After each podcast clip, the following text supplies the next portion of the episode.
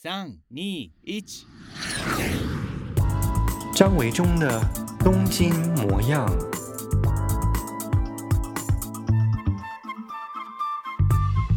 大家好，我是张维中，欢迎再次来到我 Pocket 节目《东京模样》。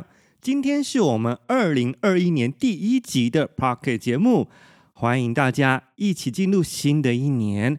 谢谢大家在过去一年对《东京模样》节目的支持，也希望新的一年二零二一年可以继续支持。喜欢我的节目就分享给你的朋友们哦。当然啦，也要祝大家在新的一年当中身体健康。嗯，没有什么事情是比身体健康最重要了，尤其是在新冠肺炎疫情还没有结束的这个时候，唯有保持我们健康的身体，才可以去等待、努力实现。更多想去想玩的地方，以及更多想做的事情，对吧？在二零二一年的第一集节目当中呢，很开心邀请到了我的好朋友岳阳采访来进行我们今天会客室的单元，他就是我的好朋友孙子平。我先来简单介绍一下子平好了啊、哦，子平其实是我在大学社团一起认识的朋友。那我们认识已经超过二十多年了，他呢也是张曼娟老师的得意门生，目前呢是在《自由时报》副刊担任主编，曾经出版的作品非常非常的多，包括了诗集《如果敌人来了》、《法兰克学派》、《你不在那儿》，还有《善地馒头》。他的散文呢同样受到很多读者朋友的欢迎，包括了有《甜钢琴》、《绿色游牧民族》、《飞翔之岛》、《除雨衣》，还有最近的《知影》。另外呢，他也写小说，包括了《伤心童话》、《男生星星游乐场》、《女馆》。那最近几年呢，跟我还有曼娟老师呢，一起做了很多关于童书绘本、青少年文学的系列。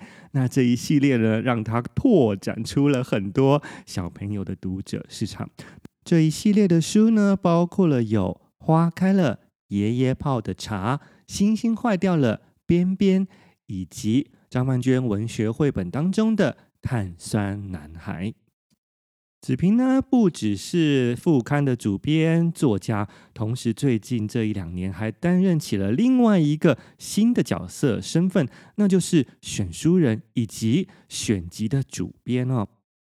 因为子平的面相实在太多了，所以呢，一集节目无法完全呈现他的特色。我们今天在二零二一年第一集的节目当中呢，先以子平是自由时报副刊主编的身份来邀请他做今天的会客室采访主题。那我们今天要谈的主题是什么呢？就是我们要跟子平在新的一年当中呢，一起来回顾二零二零年台湾华文文学的大事记。首先，就让我们邀请子平入场，跟大家打招呼吧。欢迎孙子平。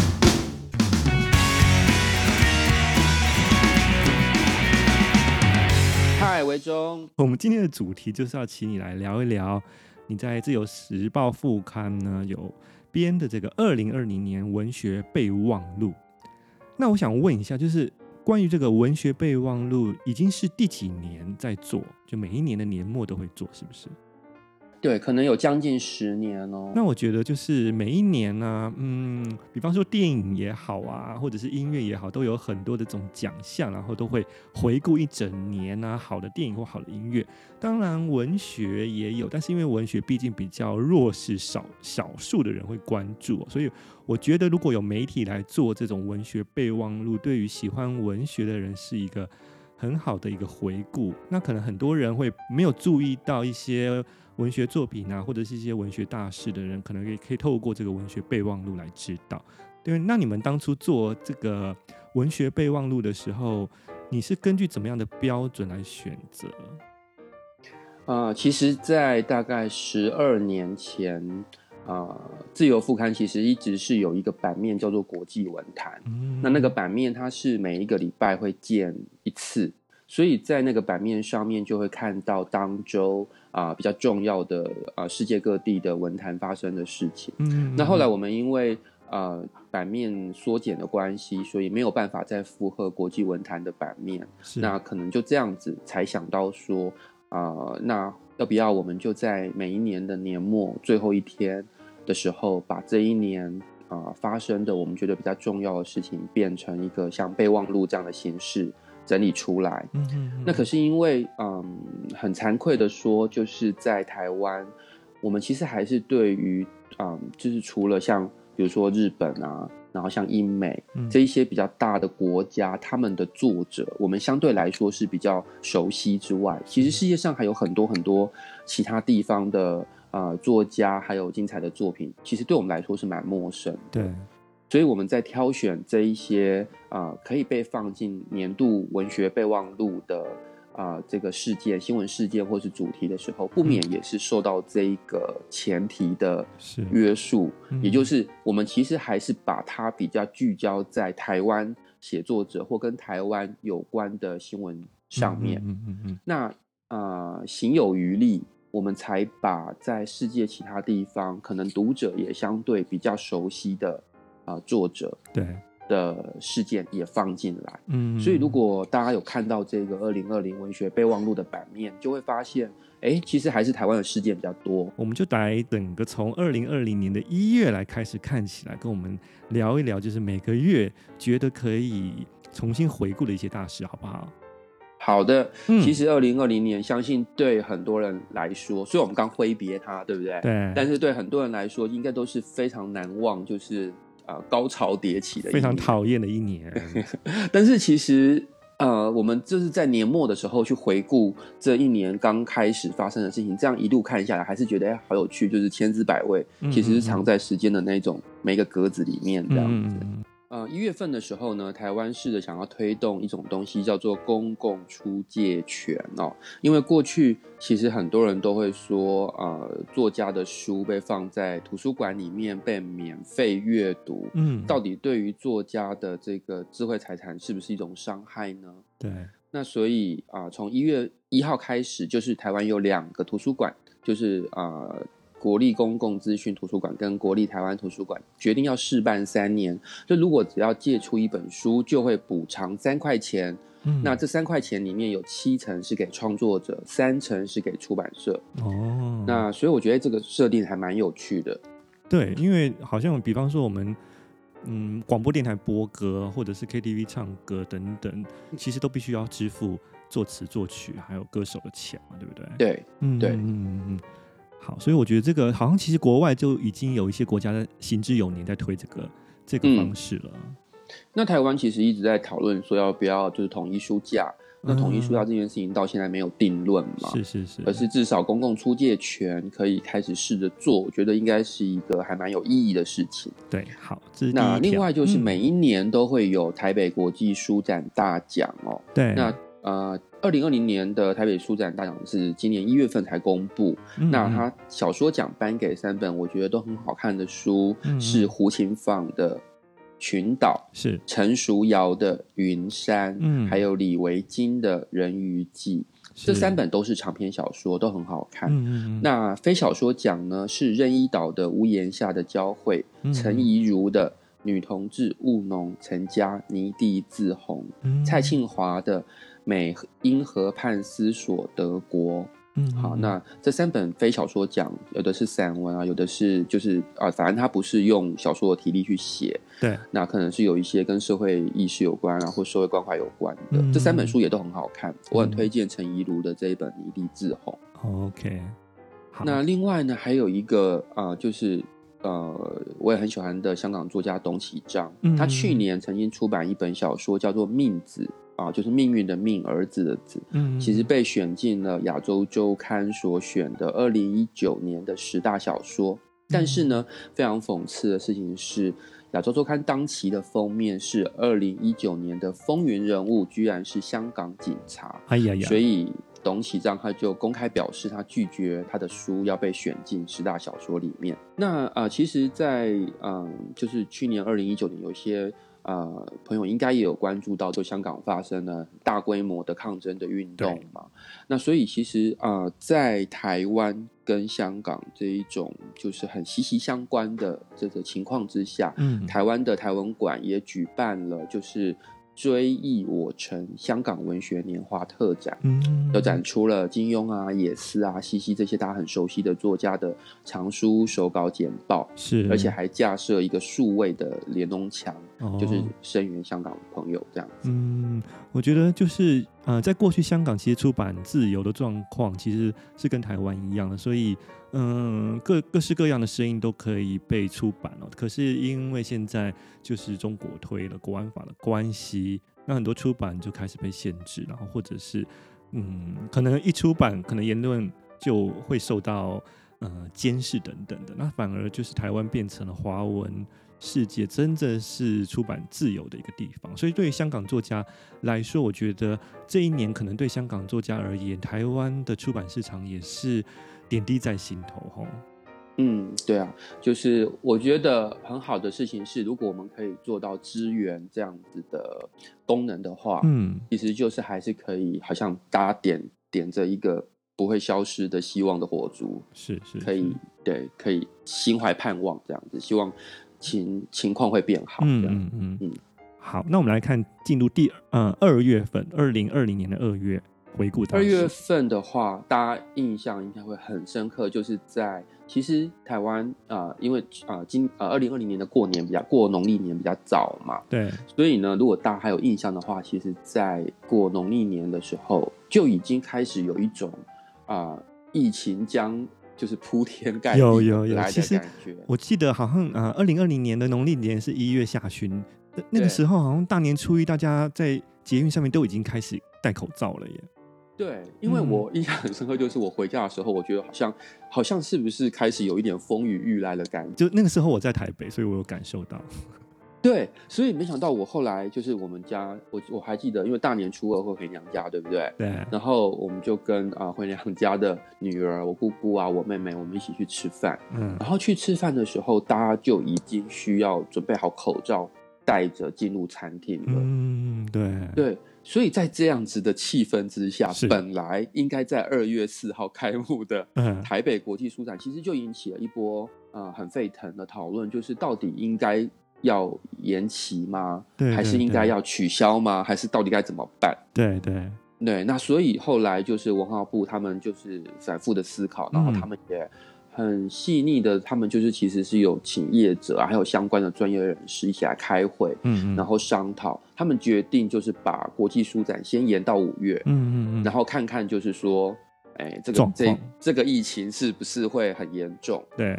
然后没想到果然就是一发不可收拾，所以到了五月的时候，嗯，其实他又把这个国际书展取消了。哦。那呃，他就变成是呃，有特别请一个摄影的团队，是，然后就是邀请本来可能会在书展上面呃举办讲座的一些优秀的作家，然后他们就改用呃线上书展的方式，叫做阅读新风景 online，嗯，然后从五月份的时候就有上线，然后让大家可以去呃线上点阅。嗯，那本来不是会邀请一些国际作家来，对不对？二月份的时候。对，那后来取消，那，那这个线上书展有他们参与吗？还是没有？有部分的作者，他们如果愿意的话，他们也是有用啊、不管是那个呃连线语音的方式啊，或者是呃对方录影的方式啊，嗯嗯，嗯，有间接的参与这个活动。我觉得我们真的是超前部署的台湾。你看，呃，一月下旬才开始有这种疫情的开端，然后二月四号本来要举办就已经延期了。对啊，嗯，想想台湾，看看日本，现在 这些演唱会什么的，舞台剧还是照办，然后呢，就是疫情越来越严重，觉得台湾真的是非常的谨慎。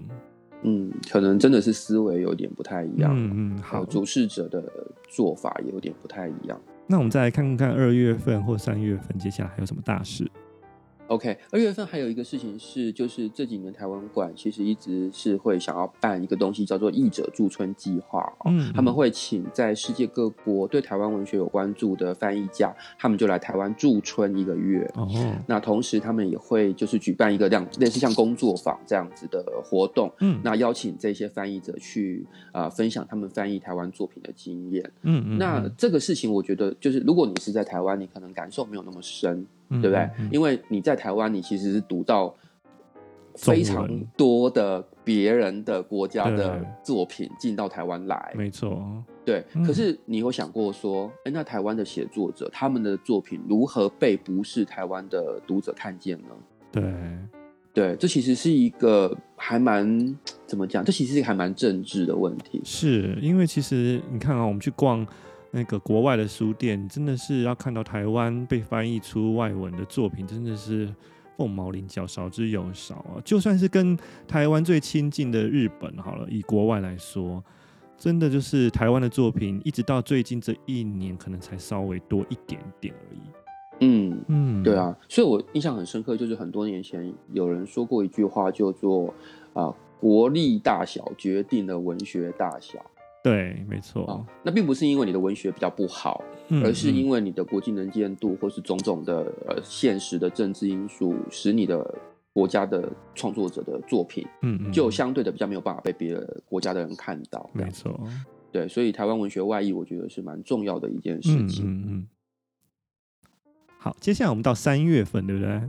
对，三月份其实呃就迎来了今年。会陆陆续续迎来的蛮多，就是优秀的啊、呃、作家过世这样子。当然，其实每年都有很多人过世，可是去年对，就是对于这样子的状况，好像其实是特别伤感。可能也是因为同时在世界上各个地方是有那么多人因为感染了病毒，然后就过世了。对对对，所以死亡对我们来说变得非常切身，这样子变得更敏感。对。那三月份就是有非常多人喜欢的诗人作家杨牧，他因为生病过世了。嗯嗯，对。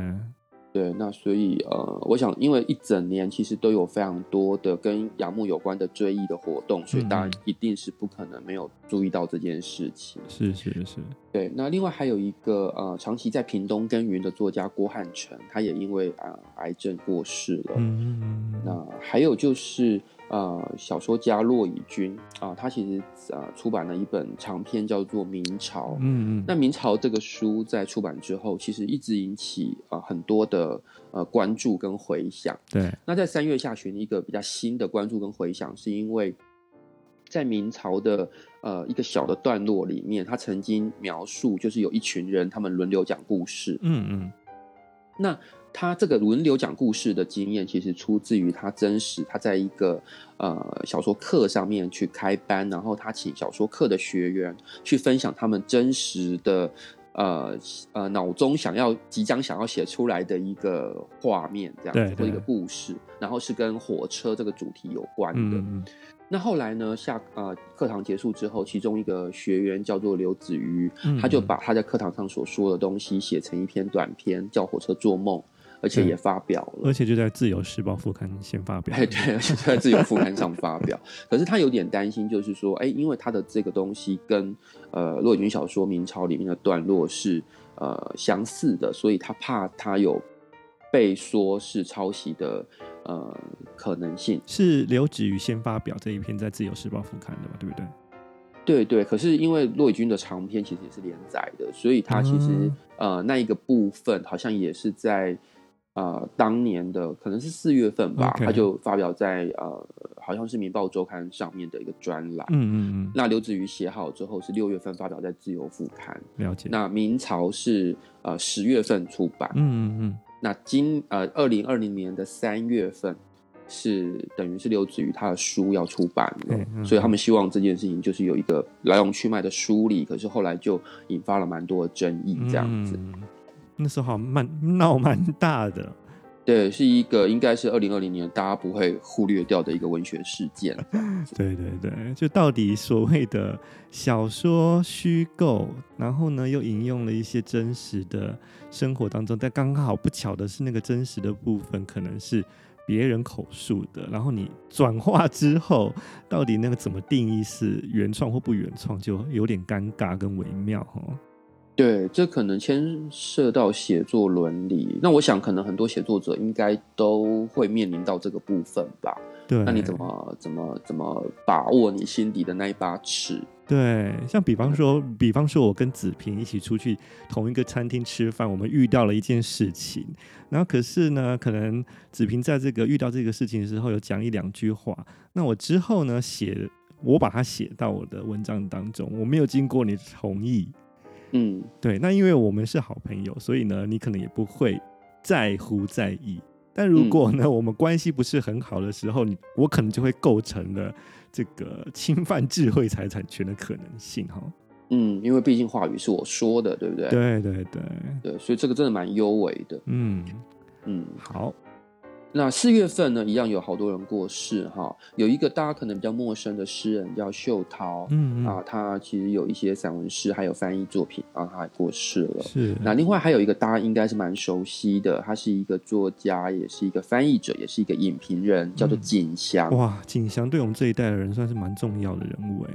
应该印象很深刻，对吗？对，嗯，因为以前我们看那个华视电影院的时候，他都会出来讲是 讲他的那个影评的那个介绍，所以我想大家应该对他的呃呃模样应该是很有印象的。而且他翻译了非常多东西嘛，那对他翻译了非常多重要的小说啊，嗯、就是如果你是一个长期的文学爱好者，你有在读时报的呃翻译小说，你就会发现其实他啊、呃、有很多作品都是出自于景祥的译笔。对，而且我跟你说，其实我们念英美文学系的啊，对，我不是日文系的啊，我是英美文学系的。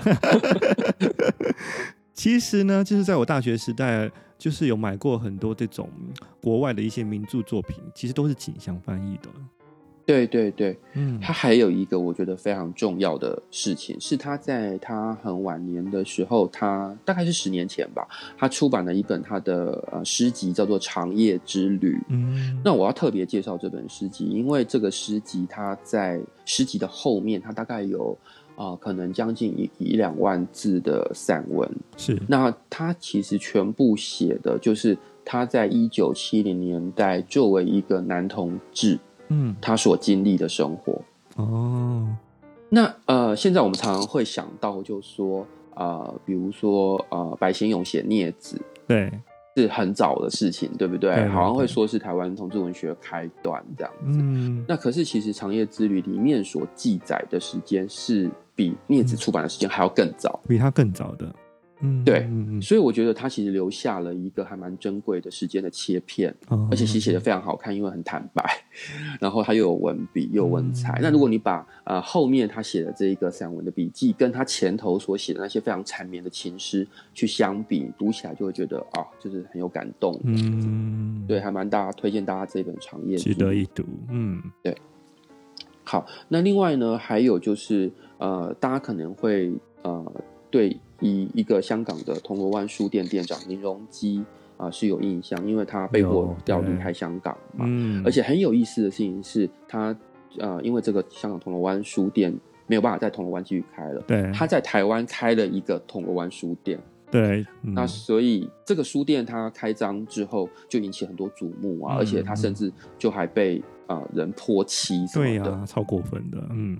对啊，那因为这里面有很多政治的角力等等，可是他还是就是没有位于那些嗯嗯、呃，就是恶势力啊。他书店还是很顺利的在台北中山捷运站附近开业了，嗯、是在四月二十五号的时候。嗯嗯嗯嗯。那另外还有两位作家过世，就是啊、呃，有一个历史社很重要的诗人叫赵天一啊，是他。同时也是评论家，然后他也写儿童文学，嗯，他也教书，是应该是很多人被他教过哦。他过世了，嗯，那还有另外一位我们称之为留学生文学鼻祖的余丽华，哇，他也是很有名的，嗯，对，他也他也过世了，这样子。五月份我们称之为台湾文学之母的钟兆政，哇，钟老师，对，他过世了。嗯，那其实他是非常非常。早年出生嘛，他是一九二五年出生的。对，那一九二五年出生，等于他出生的时候还是日本统治台湾的时代。是，所以像日呃这样子的作家，如果他已经在出生于日本统治台湾时代就已经可以写，就是写作啊、阅读的作家，他们其实通常都会遇到个问题，嗯，就是那当呃你的你所生存的呃呃家乡已经不再是使用日文作为主要语言的时候，嗯。你要怎么用新的学习到的语言去延续你的写作？真的哎、欸，所以他一开始写的时候是用日文写是吗？对，他日文非常好，他后来还翻译了很多日文小说。嗯、那所以呢，我们就会称这样子的呃作者是跨越语言的一代。嗯、对啊，那有些不是所有人都可以顺利跨越语言的。对，有些人他们就是在这种。语言的改变当中，他们就沉寂了，因为他们没有办法用那么同样好的中文去表达他们的思想，或者是他他在呃种种的现实的改变当中就，就、嗯、就呃沉默下来。对，对。可是钟兆正先生他非常好的就是，他不仅是成为跨越语言的一代，嗯，他同时就是。在当时，他有组织一些像比如说啊、呃，文友通讯啊，嗯、或是他主编副刊等等，他会嗯非常啊、呃、有爱心的去照顾当时的台湾籍的作家，嗯，然后去组织他们，然后让这一些同样跟他有一样啊、呃、血缘的人啊，嗯、或者是有一样。啊、呃，身份的人是不会在这种时代的改变当中，就是被冲散这样子。嗯，对，所以他其实做了很多很有意思的事情，然后呃，值得大家就是说再回头去阅读这一位重要的作者。对对对。OK，那五月份呢，呃，大家都非常熟悉的英国作家 J.K. 罗琳，他推出了他新的作品，叫做《伊卡伯格》，嗯，然后这个书。很有趣哦，他其实好像已经在他的抽屉里面放很多年这样子，嗯哦、我不知道为什么他现在突然决定把跟张爱玲一样就对了。这些大作家总是有很多稿件都放在抽屉里头，让人觉得非常奇怪呢。他们怎么有这么多时间可以写这么多稿件这样子？那他这个做法也很有趣，他先把他的小说就从五月二十六号开始在线上先连载，你可以先读、嗯、OK。那你读完了之后呢？它的英文版好像是在十一月多的时候出版。嗯嗯嗯。那中文版就是呃，在去年年底十二月二十八之类的，就是也出版了。啊，就刚出版了啊。对，刚出版，而且呢，他会把所有他得到的版税都去捐给今啊、呃，就是二零二零年在疫情当中是就是被影响很严重的团体等等，或者受灾的人这样子。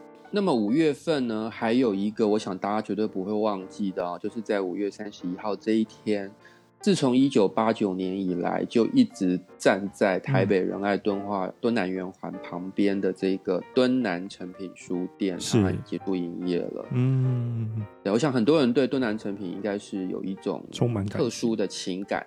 对对，维中有吗？有啊，那个时候，嗯，阅读风气或出版都还蛮盛的时候，大家。二十四小时书店就只有那一间，所以就会常常去那边买书或看书这样子。嗯，而且好像也是因为它是二十四小时没有打烊，所以啊、呃，很多那个观光客，嗯，他们如果到台湾然后没有地方去了，然后你知道也是会到那边去，对对对，然后就是行李直接拖过去，然后他们就那一个晚上不不去住旅馆，省了旅馆钱这样。所以我觉得这个还蛮有趣的，因为它好像也是全全世界首创的一个模式哦，所以它确实成为了台湾台北的一个文化地标。你记得它那个成品书店二楼书店的那个不是要走厕走到厕所的地方，不是外面有一个咖啡馆嘛？咖啡厅，对，开放式的。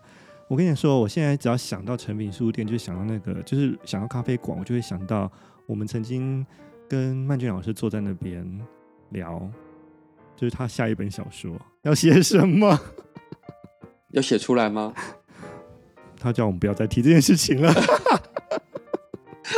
太哀伤了，怎么会这样？好了，还有其他更想写的东西，我们不要来逼他了。好的，祝福曼娟老师。好，好，那这个书店，它就在它要结束营业之前，它其实举办了一连串的熄灯倒数的活动。嗯，那我想应该很少有一个书店是可以得到这样的尊荣哦，就是在它要关店之前，居然是这么多人一起来送它这样子，嗯、所以它确实是一个文化地标，然后也是一个台北特殊的文化现象这样子。那六月份的时候呢，呃。有一个去二零一九年获奖无数的小说家张贵兴，然后他啊、呃、沉寂多年，又再度出版他的最新长篇《野猪渡河》，几乎得遍了所有的奖项。那第七届的联合报文学大奖，他们是每一年选出一位作家，然后是他近等于是说他近几年创作啊、呃、质量最好，嗯，然后颁给这位作家一百零一万的奖金。哦。啊，那所以第七届联合报文学大奖是颁给了小说家张贵兴。张贵兴是呃哪一国人？他是马来西亚、哦、对吗？啊，华人对，马来西亚华人。所以他现在是住在，就是长期的，就是已经定居在台湾。OK OK，好。截至目前为止，我们分享了从二零二零年的一月到六月底为止的台湾或者是华文以及世界一些重要的文学备忘录哦。那么在七月份开始到二零二零年十二月底呢，有更多更多的精彩的文学备忘录值得我们一起来回顾哦。所以呢，在下半年的部分呢，我们留到下一次的节目来跟大家继续分享。那么今天听了子平帮我们介绍了二零二零年从一月到六月的一些文学回顾呢，你是不是突然间对某一本书或哪一个作家也产生兴趣了呢？别忘记到网络书店或者是到实体书店去翻一翻这些作家的名字哦。我们今天的节目就到这边为止，别忘记收听我们下一集，还有二零二零年文学备忘录的下一集，从七月到十二月要更多的分享哦。拜拜，我们下回见。